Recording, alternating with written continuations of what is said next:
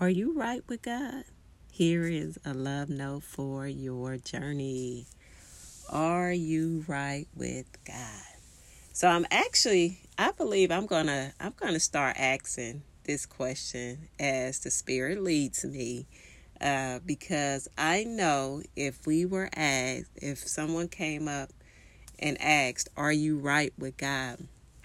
What would your response be? What would what would you say? Uh, when I just think about people sometimes and the conversation, what it might look like, uh, people might think begin to think. Some people might say no, and then I'll be like, why? They might be like, probably because I don't go to church, or probably because you know they'll start looking back. If you ask somebody this, they're gonna start looking and evaluating their lives according to the things that they've done and haven't done. And so it could be that they feel like they're right with God because they done a lot of good things and they can be like, yeah, I, I think I'm pretty good. I'm, I'm good with God. Then it could be somebody say that they're not right with God because they feel like they haven't done good things. They kind of look over their life and be like, "No, I I don't I don't I don't I don't think I'm right with God or you know, but I'm just curious to do a poll on this and see what people say. Because reading in Romans, I went back again reading Romans 3 21 and 31. That was yesterday's uh, Little Sin, Big Sin uh, podcast. And I don't know if you read that or not, but I just got up and came back in here. And when I was sitting here, I was just like, Lord, I'm going to read back over this because I felt like this just was so important. And just to see how many times in this scripture, uh, in this particular reading, how many times it says what makes us right with God. So a, a, lot of people don't don't know this. So i i actually want to to just ask some people and just kind of get what you know what their thoughts are. And if they don't know the correct answer what the word of god says i'm gonna ask them to go and read so that and and after they read what would they think? And so anyway even as i was sitting down here and i said uh God's gift that He has given us. Um, I'm I'm going to go ahead before I go to that. I'm going to go ahead and read the scripture. So reading this, there was four times, unless I miss one, there might be more. I don't know, but I believe it's four times in this particular passage that he is saying how we are made right with God. Paul is saying how you are made right with God. And a lot of people, again, they think um, all the things that they don't and do and don't do, the good things and the bad things to say whether I'm right with God. Some people feel like one day they are right with God and the next day I did this, so I'm not right with God. And so that doesn't matter. And so these scriptures that I'm going to read, I'm going to start off with, and it's in Romans 3 21 through 31. And I'm going to read Romans, I'm going to start off with Romans 3 22. Where did my page go? I've been all over in my Bible. Okay, here it is. So Roman, Romans 3 and 22. This is the first time. It says, We are made right with God by placing our faith in Jesus Christ. Um, I'm going to go to the next one, Romans 3. That was 22. I'm doing Romans 3 25. Did I just say 25? But I'm doing Romans 23 25 now. For God presented Jesus as the sacrifice for our sin. People are made right with God, but God when they believe that Jesus sacrificed his life, shedding his blood. Romans 3 and 28. And go down here. So we are made right with God through our faith and not by obeying the law.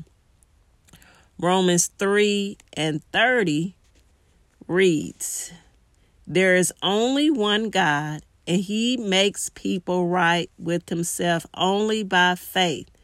whether they are Jew, Jews or Gentiles. And I'm going to read this application part. Most religious religions prescribe specific duties that must be performed to make a person acceptable to God. Christianity is unique in teaching that good deed that that the good deeds we do make us right with God. No amount of human achievement or progress in personal development will close the gap between God's moral perfection and our imperf- imperfect daily performance. God's deeds are important, but they will not earn us eternal life. We are saved only by trusting in what God has done, done for us. And so when we hear that it's by faith and how we're saved, I'm going to read this other application part. Why does God save us by faith alone? Faith eliminates the pride of human effort because faith is not not a deed that we do. Faith exalts what God has done, not what people do. Faith admits that we can't keep the law or measure up to God's standards. We need help. Faith is not based on our relationship. Faith is based on our relationship with God, not our performance for God. So after you read that, and I got one more scripture that takes me over to Romans. I have this down. I'm going to go ahead and read Romans 1 and 17. It reads, This good news tells us how God makes us right in his sight. This is accomplished from start to finish by faith. As the scripture says, it's through it is it is through faith that a righteous person has life. So, we are made right through faith in Jesus Christ not according to all the good and bad things you do. And I was looking at it like this when I was sitting here. That's like you have an enemy because we were all enemies of God. So you have an enemy, and you think about uh, you giving your enemy, you coming and just giving your enemy, this person, you know they're in opposite of what you doing, every good thing you know that this person is just against it. And you have this million dollars, you have this million dollars, I'm just going to say million dollars. And you go and give your your enemy, knowing that this person, you go give this enemy this gift. Well, the enemy is going to be like, wait a minute. And first of all, the enemy didn't even tell you to forgive them. You haven't done nothing but want to help them and yet the enemy is still in opposition but and still against you and and is an enemy but you still like here i got this gift that they can have and all they have to do is accept my gift that's all they do is all they have to do is accept it and guess what i it's done it's over I don't remember no more what happened. I'm done with it. It's over. That person on that other side, that enemy, is to be able to think like, be thinking like, oh, I must owe I must owe this person something. What do I do? How can I show this person how much I I I I you know, I, cuz I don't deserve this gift. I don't I mean, I was the enemy. How is this person just to give me this million dollars and I've been their enemy? You will begin to think that every time you think about this person that gave you this gift, am I doing this right? Am I I'm trying to get this person to really make sure that they accept me, merely make sure they love me. And this gift is too unbelievable. Like I was their enemy. And how could they dare want to give this to me? And in your mind that that enemy it can't even can't even realize that I don't deserve this. I don't I didn't even do anything. I didn't I hadn't I didn't I didn't do anything to to make amends with this. And that person will begin to think, you know, uh, uh of ways to to earn it What can I do? When you, the person that gave it, has said, No, I'm I, out of my kindness, out of my love, I'm just going to give it to you. It's a free gift to you. And people will be like, "Oh no, there there there there got to be something." So either you will begin to perform or either you will be like, "I don't think I'm good enough. I don't I was so horrible and I, I mean, how can I, you know, you'll begin to think like, no, some people will be like, no, like, I've been mean to this person. Like, I can't, you know, but it's almost like how God is. The gift that He's given us, it is a free gift that He has given us that we do not deserve. Um, I want to read, uh, let's see, in, I'm to read, I put down, because we're saved by grace. So let me go to Ephesians, and I already have it here. Ephesians 2, and I'm to read 8 through 10. And it says, God saved you by his grace when you believe. And you can't take credit for this. This is a gift from God. Salvation is not a reward for the good things we have done. So none of us can boast about it. For we are God's masterpiece, and He created us anew in Christ Jesus so that we can do the good things He planned for us long ago. So again, this is a this is a gift. This is a gift that he has given us and we can't we can't earn it. We can't already you can't do enough things. So when this it, this person that was an enemy now has become your friend and, and, and it almost seems so unreal. That's the good news. It seems so unreal. Like, I get this gift. I get to have this gift. And this is just a free gift. And so it's it and you can never like you can try to do all these good things to be like, okay, I I I, I gotta do something that that show that I I earn this, that I can get. But salvation you can't earn. It's by faith. It's putting your faith in what Jesus Christ has done. It is a gift. And then, yeah, so, and then in Romans 5 and 10, which is amazing how I was kind of giving that analogy, is that before the person even, before you have in mind, when you know this person is your enemy, that already made up in your mind, I'm giving this person a gift even before this person even became your friend you just was like here i'm going to give this person and you know this person that's how he did with us.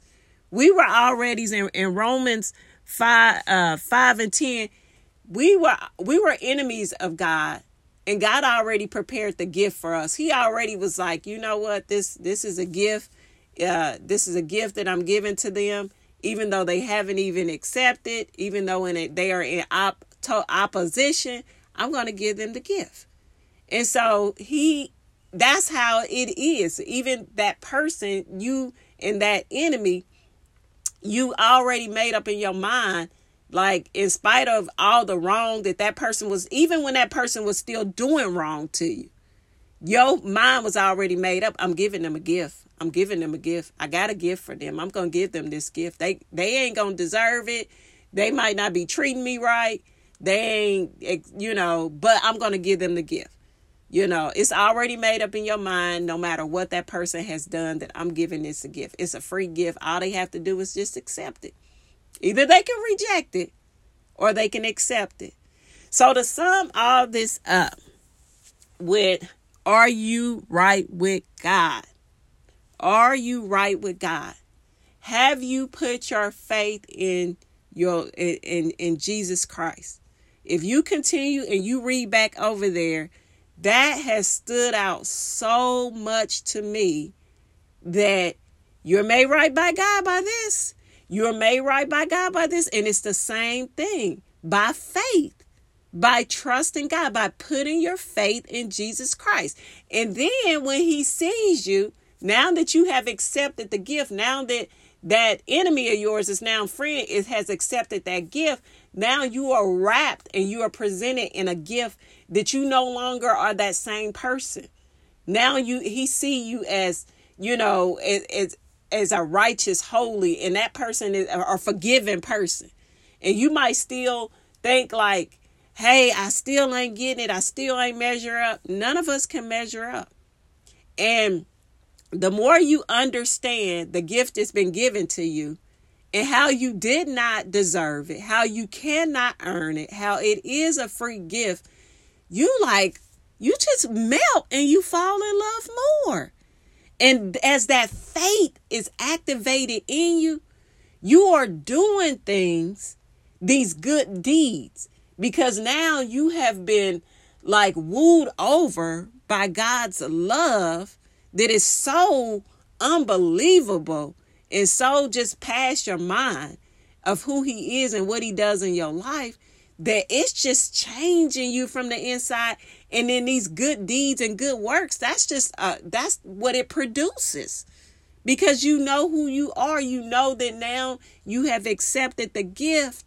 And it's like wow i know i don't deserve this but i'm not trying to do all this. I'm just going to accept it and that's even with that that person just had to accept the gift you accept it you might still know, like, dang, I really don't deserve, but you just take it and you live in it, and whatever that gift opens your life up to, that's what it opens your life up to.